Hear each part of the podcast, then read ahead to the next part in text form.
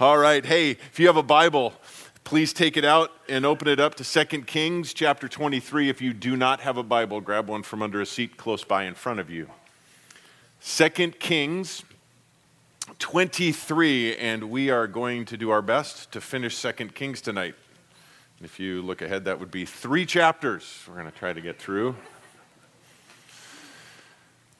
We are looking, we kind of picked up uh, looking from last time, looking at the life of Josiah.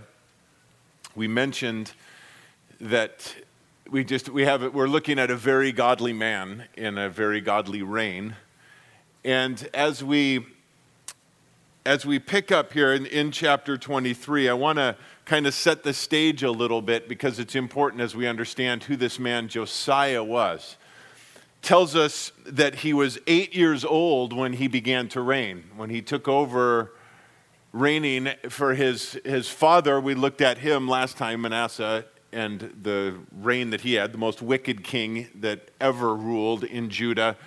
We saw, though, that he, at the end of his life, through what the Lord had done and taken him away to captivity, he did repent. He humbled himself, turned to the Lord. But here now we're seeing looking at Josiah, and it tells us that he started to reign when he was eight years old. It tells us in Second Chronicles chapter 34 that in the eighth year of his reign, while he was still a youth, so that means he's 16 years old, it says that he began to seek God, the God of his father David tells us that he began to seek the Lord. And the, the great part about that, the great news in that, is that God words, God's word promises us that if we seek the Lord with all that we are, we will find him. God is not into this big cosmic game of hide and seek. His, his desire for us is to understand him and his desire is to reveal himself to us. And i and i love that and i want to make a point of that to start because again his desire his heart he was drawn to this. And for you young people that are here 16 years old he said that he desired after the lord he sought after the lord and the lord reveals himself to josiah. It doesn't matter how young you are it doesn't matter how old you are doesn't matter where you are in your walk with the Lord, if you just became a Christian yesterday, if you become a Christian tonight, or if you've been following the Lord for 60 years. Seek the Lord, and He will continue to reveal Himself to you. And it tells us that in this process, then, after, at 16 years of age, as he begins to seek after the Lord, it tells us that God reveals himself to him because he found, the, the, the priests did, as they were doing some cleaning into the temple, they found a copy of God's word.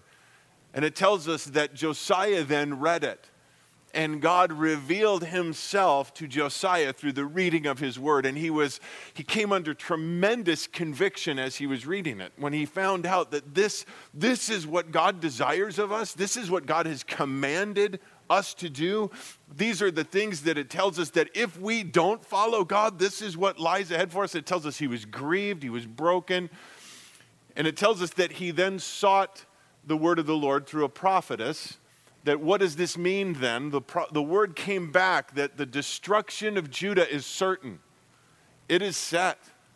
However, it says in verse 19 of chapter 22, leading in here, because your heart was tender and you humbled yourself before the Lord when you heard what was spoken against this place and against its inhabitants, and they should become a desolation and a curse, and you have torn your clothes and wept before me. I have truly heard you, declared the Lord. Therefore, behold, I will gather you to your fathers, and you will be gathered to your grave in peace, and your eyes will not see the evil which I will bring upon this place. So the judgment is certain, it is coming, but because of Josiah's heart, and we're going to see what takes place because of that, the judgment was delayed. Now, made a little bit of a point of this last time, but just to emphasize this again, in our human nature, in our flesh, somebody who's not seeking after the Lord and truly filled with the Spirit, the reaction to that could be, whoa, okay. So it's not going to happen while I'm still around? All right, so I can just cruise right through this. as long as it's not going to affect me. But that's not Josiah's heart. Josiah's heart is broken over the sin of his fathers, the sin of his people, and what is coming because of that. And that is where we now come to in chapter 23 because God has revealed himself to Josiah, but revelation, guys, leads to repentance. If we truly are seeking after the Lord and God reveals himself to us, which he promises he will, if our heart is truly after seeking to him, the next step in that is repentance. Repentance means to turn, to turn away from the old direction, but to turn towards God. And we see that take place as we begin chapter 23. Then the king, Josiah, sent and gathered to him all the elders of Judah and of Jerusalem the king went up to the house of the Lord, and all the men of Judah and all the inhabitants of Jerusalem with him, and the priests and the prophets and all the people, both small and great. And notice, he read in their hearing all the words of the book of the covenant which he had found in the house of the Lord. Now, most scholars agree that the book that, they, that he found, that they had found there, based on his reaction, was the, the copy of Deuteronomy which, as we studied when we were going through it before, that Deuteronomy, Deuteronomy is the second giving of the law, not a second law, the second giving of the law to Moses. And in Deuteronomy, as it goes through, and specifically in chapter 28, it lays out the blessings that will come to the children of Israel if they follow the law, and the curse and the things that will come against them very specific that we will see are actually fulfilled as we continue to read tonight if they do not follow. And because he read that and was broken over that, many believe that it was Deuteronomy that he was reading. Now, I want to point out to you, we're going to try to cover three chapters tonight in the period of about 45, 50 minutes. Deuteronomy is 34 chapters long. So just imagine, just sit back and we're going to listen as, as Josiah reads 34 chapters in the book of Deuteronomy. Just kind of think about that. Now it says that when he was done, though, look, verse 3. The king stood by the pillar and made a covenant. Again, repentance, turning away from, turning to the Lord. Makes a, made a covenant before the Lord to walk after the Lord and to keep his commandments and his testimonies and his statutes with all his heart and with all his soul to carry out the words of the covenant that were written in this book. And all the people entered into the covenant. After reading this and after reading this in their presence, again, he's moved, he's stirred by the reading as God reveals the, his word to him, and again, leading to repentance. And when it says that he follows after all of the law, all of the testimony, all of the covenants that are there, there were 613 commandments given in the Old Testament. There wasn't just 10, 613 revealed as we go as we study through all of the all of the books, the first 5 books, then the books of the law, 613 commandments. Jesus narrowed it down to two for us. He said that when, it, when asked, What is the greatest commandment? Some Pharisees were trying to get him stuck. They were trying to get him into a corner, trying to trip him up. Jesus answered. He said, You love the Lord your God with all your heart, soul, with all of your mind. That is the greatest commandment. The second is like it love your neighbor as yourself. And he said this, and on these two commandments hang all of the law and the prophets. So Jesus takes all of the 613 laws, every commandments, everything that is laid out, and he narrows it down to two. You love the Lord, the Lord your God with all your heart, with all your soul, with all your mind. You love your neighbor as yourself. To love the Lord with all of your heart, guys, that our heart is where our desires reside. To love the Lord with all our heart means that we submit, surrender all of our desires to Him. Everything that we desire in our lives, we desire to glorify God in that.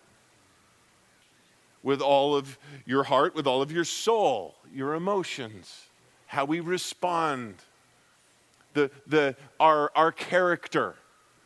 We love God with our character, our emotions? Does, does our lives, does it, when it's displayed out, our character, does it respond in such a way that it glorifies God, that we truly love God with that? And then also our mind, our thoughts. loving the Lord with all our heart, soul, and mind. Loving our neighbor as ourselves. Jesus says that takes care of it. And Josiah said that that is my desire, that is my covenant, that is my commitment to you, God. I turn from my wicked ways. And he was a godly man. But even uh, again, no matter how long you've been walking with the Lord, as he reveals himself to you more and more, repentance should be a, rat, a natural part of our life. Guys, it is a huge gift that God reveals himself to us in his word. Wouldn't you agree? It's an amazing gift as he reveals himself to us, even as we are reading his word, and we're like, man, this, as it takes on a different, different depth to us. Perhaps you've read the same verses several times before, but you read back through them again, and God reveals something else about his character and nature to you, or his desire for you. And guys, again, revelation then leads to a couple of you were paying attention. I'll, revelation leads to repentance. Guys, repentance is an amazing gift, too. So often we look at that word repentance as a, as, a, as a negative or a bad word. Guys, it's one of the most beautiful words in the Bible. Repentance. It's the kindness of God that leads us to repentance. As He, again, through His love and through His mercy, reveals Himself to us, leads us to that point of repentance. And we say, God, I, this you've revealed this to me. This i desire no longer to walk this way. I want to follow you and leading in that direction and repentance. Well as we continue then repentant revelation leads to repentance. Repentance guys leads to reformation a change. And we see the change that comes not only in Josiah, but in also with all of the people. Notice it says, and the people entered into the covenant.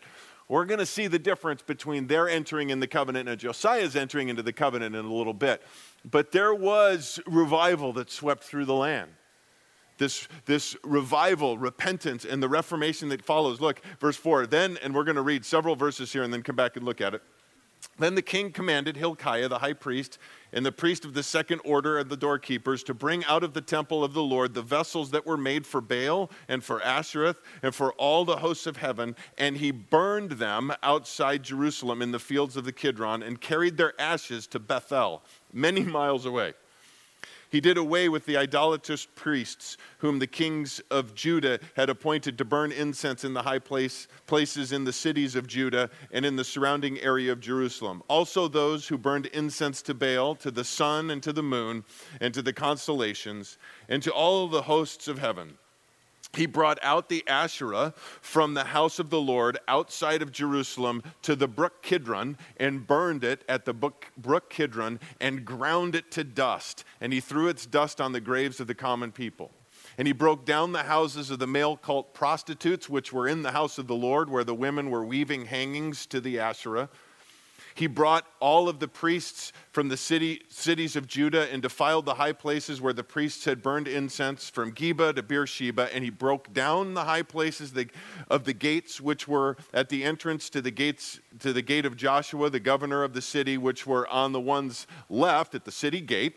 Verse 9 Nevertheless, the priests of the high places did not go up to the altar of the Lord in Jerusalem, but they ate unleavened bread among their brothers. He also defiled Topheth, which is in the valley of the son of Hinnom, that no man might make his son or daughter pass through the fire of Molech. He did away with the horses which the kings of Judah had given to the sun at the entrance of the house of the Lord by the chamber of Nathan Molech, of the official, which was in the precincts, which was in the precincts, and he burned the chariots of the sun with fire. The altars which were on the roof, the upper chamber of Ahaz, which the kings of Judah had made, and the altars which Manasseh had made in the two courts of the house of the Lord, the king broke down and he smashed them and he threw their dust into the brook Kidron. The high places that were before Jerusalem, which were on the right of the Mount of Destruction, which Solomon, the king of Israel, had built for Asherah, the abomination of the Sidonians, for Chemosh, the abomination of Moab, and for Milcom, the abomination of Ammon the king defiled. He broke in pieces and he scattered the pillars and cut down the Asherim and filled their places with human bones. Furthermore, verse 15, the altar that was at Bethel and the high places which Jeroboam the son of Nebat who made Israel sin had, had made, even that altar that the high place he broke down, then he demolished its stones, ground them to dust, and burned the Asherah. Here we see again this sweeping reformation that comes across the land of Judah. And we see the way that he dealt with it. He did not just remove the, the problems, he destroyed them. He made it so that they couldn't go back to them. And some of these things that we look at here, again, we read over quite quickly and we'll just go back and touch on. But notice, he brings these things out, these altars, and notice where he brought them out from. He brought them out from the courts, the temple. In verse, in verse 7, he also broke down the houses of the male cult prostitutes which were in the house of the Lord. That's how far it had gotten, fa- fallen away, had gotten away during the reign of Manasseh. That they actually had houses for male cult prostitutes in the house of the Lord. And dealing with it as he did, destroying it, grinding it to dust, I mean, so that it could never go back. And guys, when we deal as God reveals to us and we repent and turn away, the reformation that needs to take place in our lives, regardless of what it is that we're turning from, needs to be complete, total, absolute, certain, so that there can't be a turning back, destroying it completely. And it can be, as, it can be as serious as something we're dealing with perhaps drugs or alcohol or sexual sin or those types of things. Absolutely and dealing with those things again so that there is not the way that it can just be easily gone back to, but destroying that. Jesus, Jesus said, if your, if your eye causes you to sin, pluck it out. If your hand causes you to sin, cut it off. He wasn't talking about physically doing that. That would be legalism, and that doesn't fix the problem anyway, does it? Because the problem's in the heart. But we need to deal with those things in our lives that would that that cause us to turn away, cause us to cause us to, to cause us to sin. And deal with it dramatically, graphically, finally. Dealing with this stuff here, notice too, he says these things were in the house of the Lord. Paul writes in 1 Corinthians in a couple of places, guys, that our the temple of the Lord now is our bodies. Our bodies are the temple of the Lord, the temple of the Holy Spirit. Needing to make sure that none of that, none of nothing in our bodies is defiled. Dealing with this radically and completely. Notice it starts right, right at first in, in, the, in the place in the, in the temple of the Lord, spreading out throughout all of Judah. But notice also, verse 15, as far as Bethel, that goes, and he speaks of there, that goes into Israel, that's already been taken captive up into up into Assyria. They're, they're, they're long gone. But he goes and even removes those things that, those idolatrous places, even in Israel, that Jeroboam had set up, that we've talked of many times studying through Second Kings. Verse 16 Now, when Josiah turned, he saw the graves that were there on the mountain. And he sent and took the bones from the graves and burned them on the altar and defiled it according to the word of the Lord which the, the man of God had proclaimed, who proclaimed these things. And you might say, What things? And I'm glad you asked, because verse 17 says, Then he said, What is this monument that I see? And the men of the city told him, It is the grave of the man of God who came from Judah and proclaimed these things which you have done against the altar of Bethel. Now, this is awesome. We talked about this many weeks ago when we were in First Kings, and perhaps you made it, jotted a note down about that, but I'm sure you've forgotten because I did. First Kings chapter 13, if you can turn there really fast. This, uh, it, this is just, again, God is amazing. First Kings chapter 13, verse 1. Speaking of this man of God that we just read of in Second Kings, now behold, there came a man of God from Judah to Bethel, to the, by the word of the Lord while Jeroboam was standing by the altar to burn incense. He cried against the altar by the word of the Lord and said, O altar, altar, thus says the Lord, Behold, a son shall be born to the house of David, Josiah by name. And on you he shall sacrifice the priests of the high places who burn incense to you, and human bones shall be burned on you. Hundreds of years before, God calls his shot, even names the guy, Josiah. And here we see King Josiah. And he, it's not going like Josiah said, I got to go fulfill this prophecy. He's asking, what's this all about? And God, God is in control. To me, I read this and it just warms my heart again. God is in control. He knows the beginning from the end. He is the Alpha and the Omega. He knows what's tomorrow. He knows what we're going to need. He is already making plans and provisions for what we're going to need years down the road, guys. Should He tarry? I mean, I it just blesses me continually as as I, I there's things that are going on here at the church and things that are needed and i'm praying god would you raise this person up? Would you I, we need help in this area. We need this. And then i look back months later and say man lord you had already you were already working that out because here here they are. This is exact you knew exactly what we needed. God is in control well, verse 18, he said, Let, let him alone, let no one disturb his bones. So they left his bones undisturbed with the bones of the prophet who came from Samaria. Josiah also removed all the houses of the high places which were in the cities of Samaria, which the kings of Israel had made, provoking the Lord. And he did to them just as he had done in Bethel. All the priests of the high places who were there, he slaughtered on the altars and burned human bones on them. Then he returned to Jerusalem. Next, it says, verse 21 Then the king commanded all the people, saying, Celebrate the Passover to the Lord your God, as it is written in the book of the covenant. So, guys, after revelation comes repentance, repentance leads to reformation, and after that, Lord, it comes to rejoicing.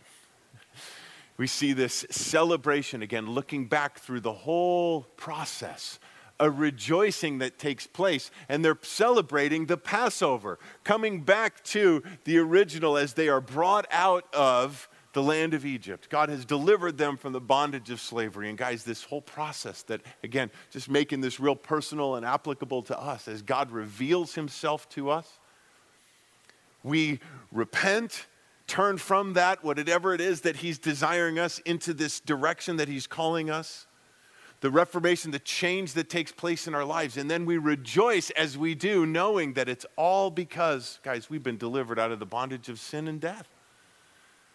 They were called to remember the Passover, that they were delivered out of Egypt. Jesus said, Remember communion. He says, Do this often to remember me. Remember what it is that you've been delivered from. And then we look forward to the day that we'll do it and celebrate it with Him, as we even sang about earlier. Praise the Lord commanded the people celebrate the Passover. Don't just remember it. This is a celebration.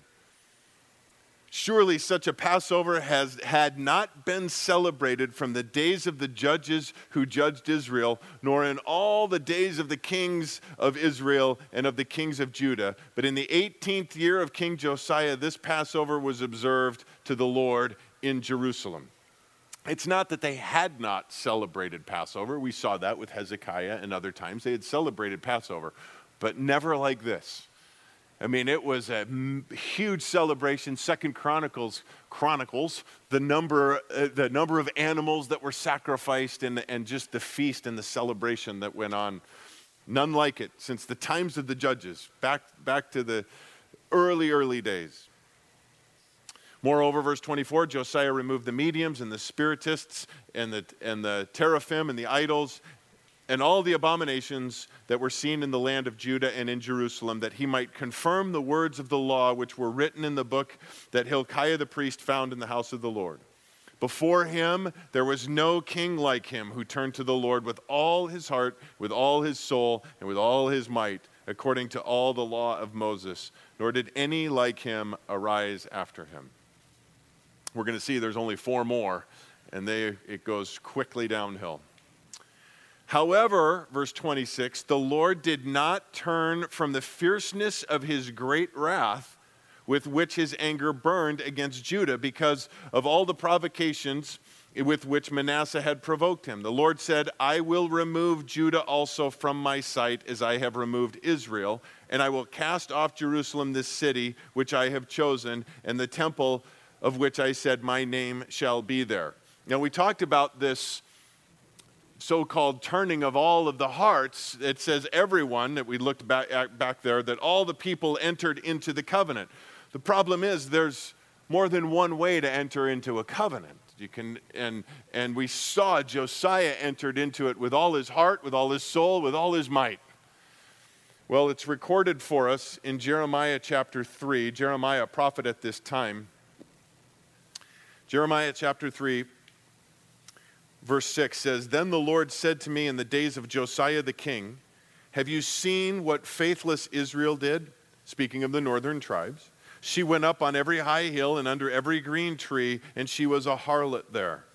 I thought after she had done all these things, she would return to me, but she did not return, and her treacherous sister Judah saw it. And I saw that all of her adulteries of faithless Israel, I had sent her away and given her a writ of divorce. Yet her treacherous sister Judah did not fear, but she went and was a harlot also.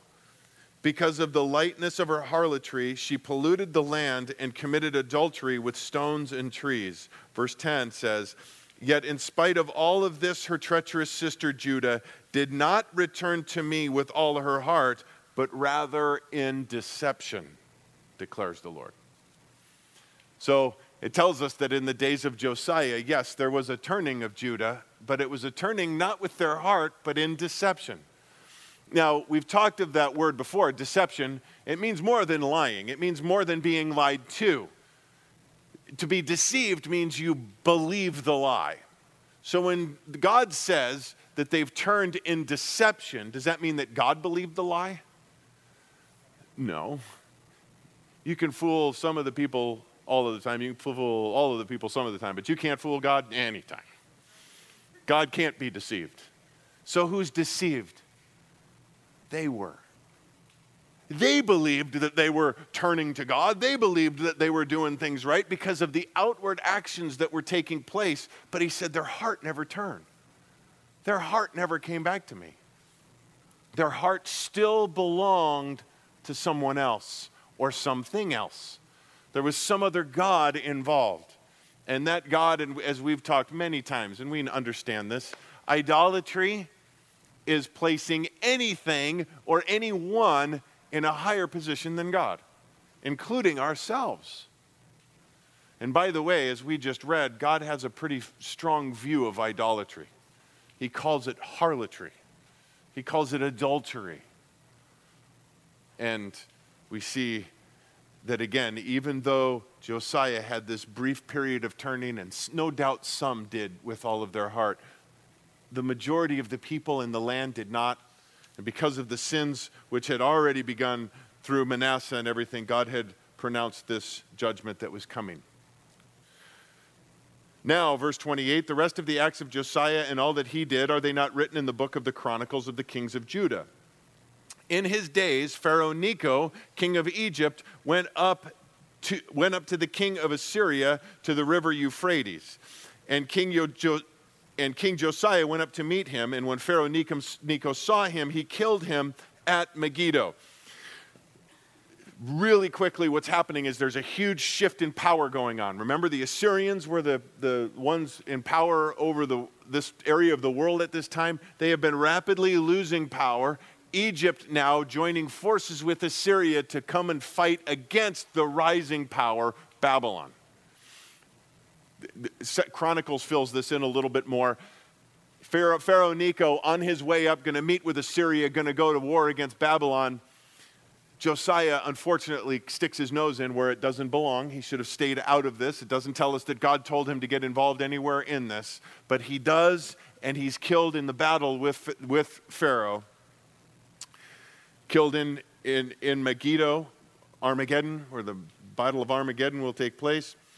His servants drove his body in a chariot from Megiddo and brought him to Jerusalem and buried him in his own tomb. Then the people of the land took Jehoaz, the son of Josiah, and anointed him and made him king in place of his father. Jehoaz was 23 years old when he became king, and he reigned three months in Jerusalem. And his mother's name was Hamutal, the daughter of Jeremiah, not the prophet Jeremiah, but a different Jeremiah of Libnah. He did notice here evil in the sight of the Lord, did not follow after his father Josiah. And in three months, that showed, according to all that his fathers had done. Pharaoh Necho imprisoned him at Riblah in the land of Hamath that he might not reign in Jerusalem, and he imposed on the land a fine of 100 talents of silver and a talent of gold. Jehoahaz was not the oldest son. That was typically what happened. They would place the oldest son to take to reign in, their, in his father's place. He was not the oldest, but the people put him there.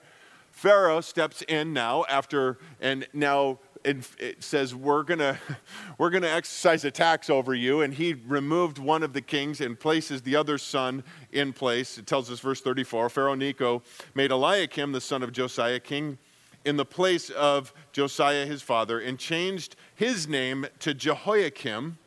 But he took Jeho- Jehoaz away and brought him to Egypt, and he died there. So Jehoiakim gave the silver and gold to Pharaoh, but he taxed the land in order to give the money at the command of Pharaoh. He extracted the silver and the gold from the people of the land, each according to the valuation to give to Pharaoh Necho.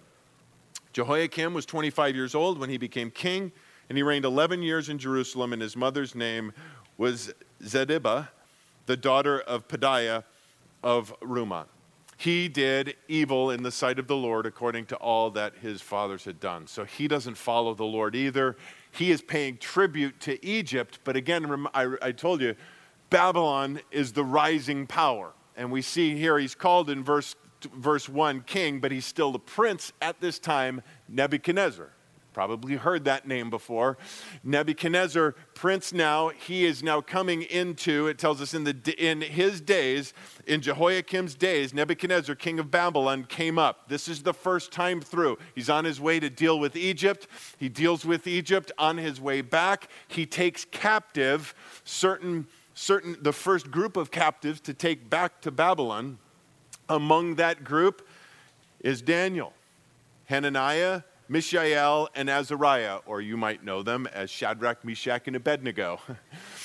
They're part of this first group, and we see that in Daniel, the first few verses of Daniel, that, that the timing tells us that they're part of this first group of captives that Nebuchadnezzar takes back. When he gets back, he is in a hurry to get back because his father has died and he now becomes king.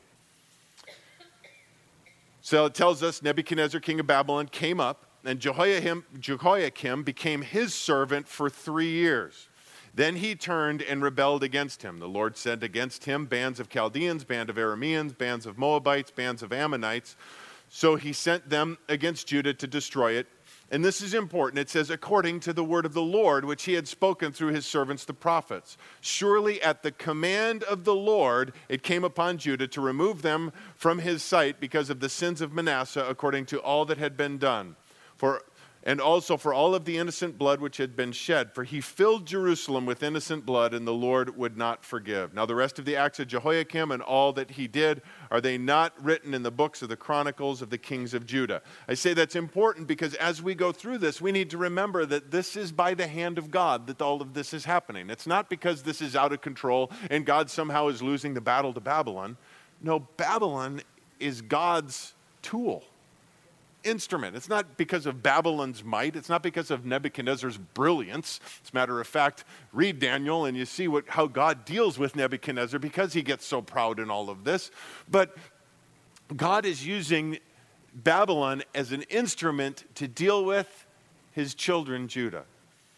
And we see now that, that, that it's because, again, of the, the, their idolatry and the killing of innocent people, one of which we mentioned last time, Isaiah we believe tradition tells us Manasseh had Isaiah put in a log and saw it in half, speaking of that innocent blood that was shed. Well, verse 6 So Jehoiakim slept with his fathers, and Jehoiachin, his son, became king in his place. The king of Egypt did not come out of his land again because, again, Nebuchadnezzar went down there, dealt with Egypt.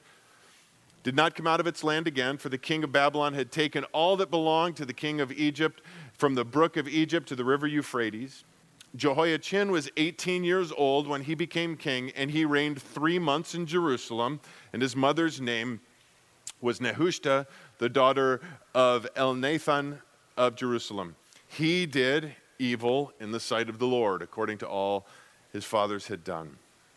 At that time, the servants of Nebuchadnezzar, king of Babylon, went up to Jerusalem, and the city came under siege. So, this is the first major siege. Again, we, they came through the first time, no doubt some, some battles being fought, captives taken away, but here he comes back. He had to get back. His father died, remember, made king. He comes back now and lays siege to Jerusalem.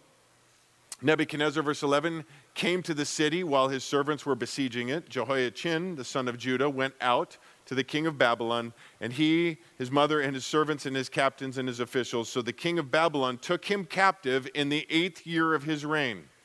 So the king surrenders and he takes them captive along with his family.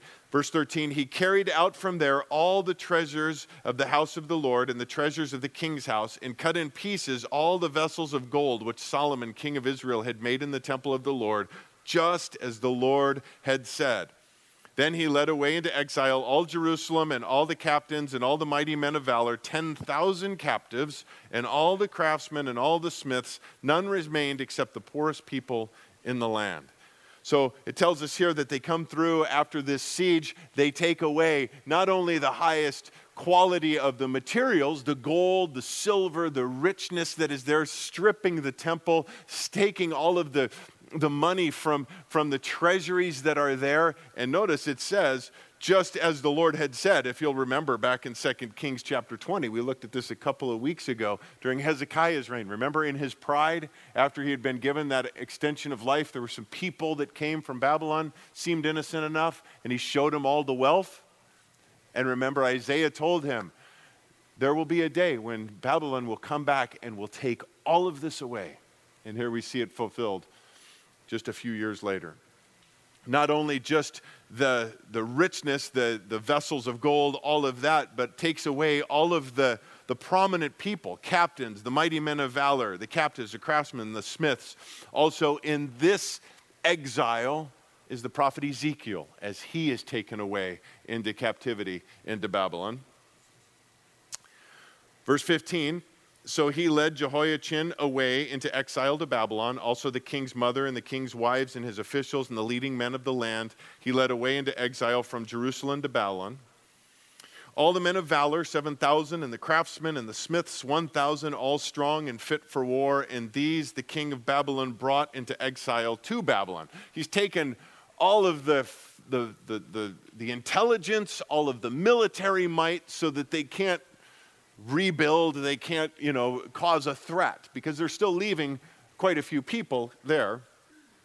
The king of Babylon made, made his uncle Mattaniah king in his place and changed his name to Zedekiah. Zedekiah is a prominent figure that Jeremiah the prophet will be speaking and warning often. As you read through Jeremiah, many chapters devoted to the warnings given to Zedekiah during this time that we'll cover in just a few minutes. Zedekiah was 21 years old when he became king, and he reigned 11 years in Jerusalem. And his mother's name was Hamutal, the daughter of Jeremiah of Libnah. He did evil in the sight of the Lord, according to all that Jehoiakim had done. For through the anger of the Lord, this came about in Jerusalem and Judah until he cast them out of his presence and Zedekiah rebelled against the king of Babylon. You'd think they'd learned their lesson, but they don't. Seems like everybody thinks, well, I can be the one to get away with it. I can be the one to pull this off. I can be the one that isn't going to be affected if I step outside. And isn't that just like our flesh? We can be warned again and again and again. We can be told we can be told all of these things with the Word of God over and over, where it, it says, in the one that it just pops into my mind, just thinking now, where it says that we're not to be unequally yoked, we're not to be involved in a relationship with an unbeliever. Not that we don't re- talk with them and, and, interact with them, but not involved in a serious relationship. Not to get, don't get married with an unbeliever. But I, I can't tell you how many times I hear that all of a sudden, well, God told me I'm the exception to the rule. God told me that He's going to use me to bring this person to the Lord or whatever it is. And I'm like, that's not how it works, man. or woman. it goes both ways the, the, the, all of these things, we somehow believe that, that, well, I can do this, or I can be involved in this, or it's not going to affect me. And it, every time, every time. And here we see pride. That's, that's the number one thing. Somehow, in our pride and in our ego, in our flesh, we think that we can do it. Zedekiah rebels against the king of Babylon. And as you read through Jeremiah, it tells us in many places, Jeremiah is warning him don't do it. As a matter of fact, what you need to do is recognize that it's not, it's not Nebuchadnezzar and it's not Babylon who's doing this anyway. It's God who's doing it. And if you'll just embrace the fact that we deserve this and that God is teaching us a lesson and we just go along with it, we can be blessed in the process and come through it on the other end. Don't fight it. Don't work against it because you can't win. But he does anyway no matter how much he's warned. Verse 20 or chapter 25, now in the ninth year of his reign, on the tenth day of the tenth month, Nebuchadnezzar, king of Babylon, came. He and all his army against Jerusalem, camped against it, and built a siege wall all around it. So the city was under siege until the 11th year of King Zedekiah. A couple of years of this siege that is going on. And that was a way that they did warfare often back then. We've talked about that. Instead of, instead of you're, uh, you're the one that's going on the offensive, you're the one that's going to take over that city, why would you have your, why would you put your soldiers at risk? Just circle the city and starve them out. Cut off all the food in and out, cut off all the water in and out, and eventually they're going to they're going to starve to death, they're going to whatever. Again, remember I mentioned back in, in Deuteronomy, God outlines, and you read chapter 28, he outlines what will happen if they turn away. Even to the point where it's, pre, it's predicted what takes place here. They turn to cannibalism as they're trying to survive inside the city walls of Jerusalem as Babylon has it surrounded. Well, Verse 3 On the ninth day of the fourth month, the famine was so severe in the city that there was no food for the people of the land. Then the city was broken into. They'd finally gotten to the point where they're so weak, they can't defend themselves, they can't fight anymore. And all the men of war fled by night by the way of the gate between the two walls, besides the king's garden, through the though the Chaldeans were all around the city, and they went by way of Arabah but the army of the Chaldeans pursued the king and overtook him in the plains of Jericho, and all his army was scattered from him. So Zedekiah is, is captured, everybody else runs away. They captured the king and brought him to the king of Babylon at Riblah, and he passed sentence on him. They slaughtered the sons of Zedekiah before his eyes and then put out the eyes of Zedekiah and bound him with bronze fetters and brought him to Babylon. Now, Ezekiel, as I mentioned, he's a prophet now already in Babylon, but speaking and prophesying as the Lord is speaking through him about what would happen to Zedekiah. Interestingly enough, it says in Ezekiel chapter 12, verse 13, I will also spread my net over him, speaking of Zedekiah, and he will be caught in my snare, and I will bring him to Babylon in the land of the Chaldeans, yet he will not see it, though he will die there. Interesting. Ezekiel prophesies exactly what takes place here. He's going to Babylon, but he's not going to see it. As a matter of fact, the last thing that he sees is the thing that's no doubt burned in his memory the entire time that he still lives is his sons being executed right before his eyes. Well, verse 8 Now on the seventh day of the fifth month, which was the nineteenth year of King Nebuchadnezzar, king of Babylon, Nebuzaradan, the captain of the guard, a servant of the king of Babylon, came to Jerusalem. And he burned the house of the Lord, the, king, the king's house, and all the houses of Jerusalem. Even every great house he burned with fire. So all the army of the Chaldeans who were with the captain of the guard broke down the walls around Jerusalem.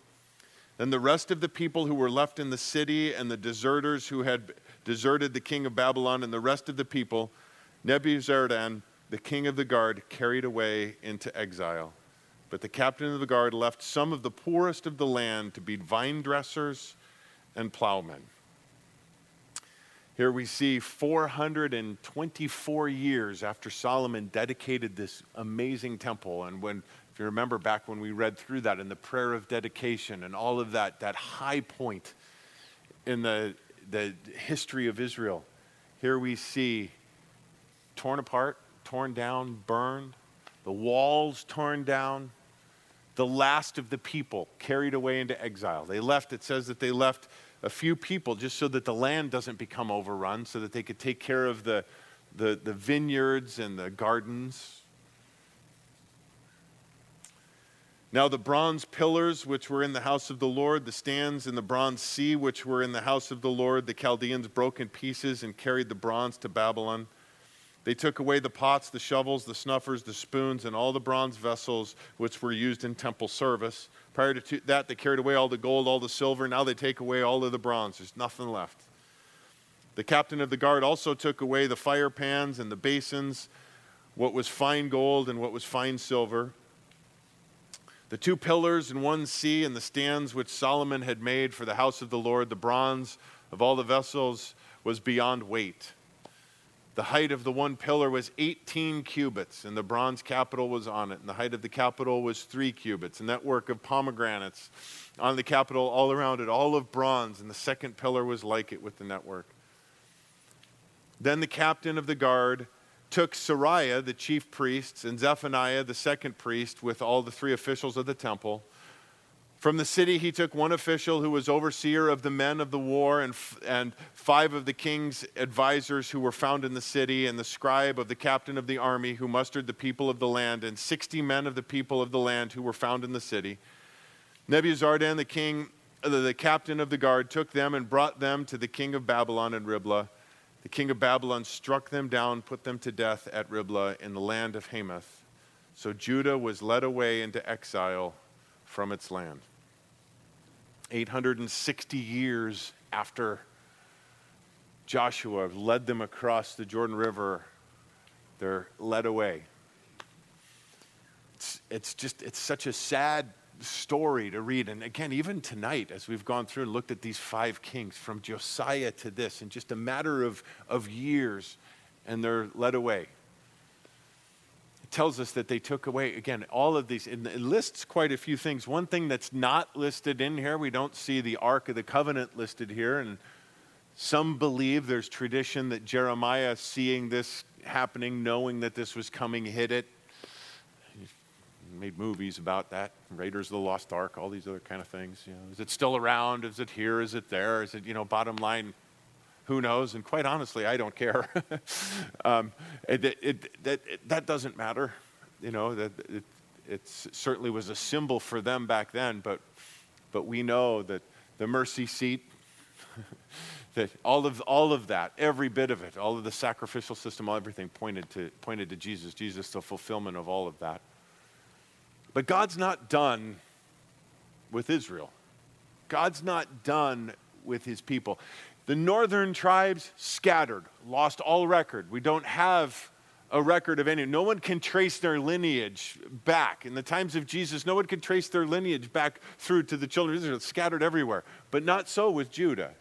Not so with these people. Not so with the tribes here that are carried away to Babylon. We talked when the Assyrians took them away, they'd spread them all out so that they intermarried and they and all of that. But here we'll see that there's this remnant that's kept together. And 70 years later, we'll see Ezra, Nehemiah coming back, rebuilding Ezra, rebuilding the temple, Nehemiah rebuilding the walls, and, and that. We'll study that after we get through Chronicles. But this date that they are carried away into captivity, July 16th, 586 BC. We know that through the Chaldean calendars and, and all of this stuff from Babylon.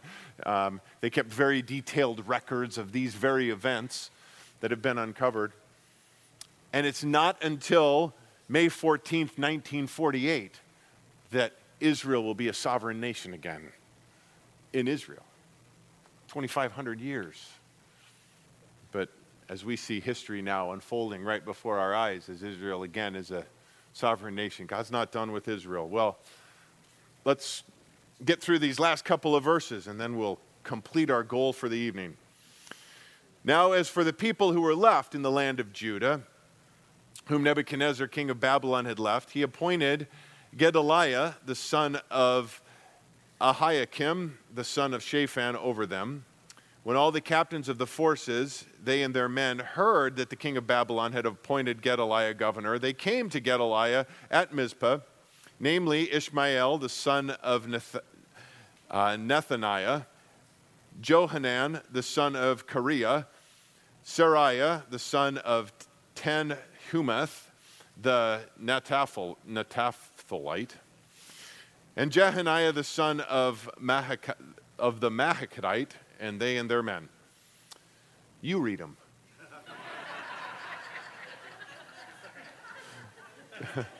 Get Gedaliah, Gedaliah swore to them and their men and said to them, Do not be afraid of the servants of the Chaldeans. Live in the land and serve the king of Babylon, and all will be well with you. Again, he gives them the same warning Jeremiah did. Guys, if you just live in the land, serve the king, everything will be right. Everything will be okay. You think they listened? But it came about in the seventh month that Ishmael, the son of Nethaniah, the son of Eshema, the royal family, came with ten men and struck Gedaliah down so that he died along with the Jews and the Chaldeans who were with him at Mizpah. Then all the people, both small and great, and the captains of the forces arose and went to Egypt, for they were afraid of the Chaldeans. Interesting, it's the last remnant of those that were left there return to Egypt. Full circle. Anyway.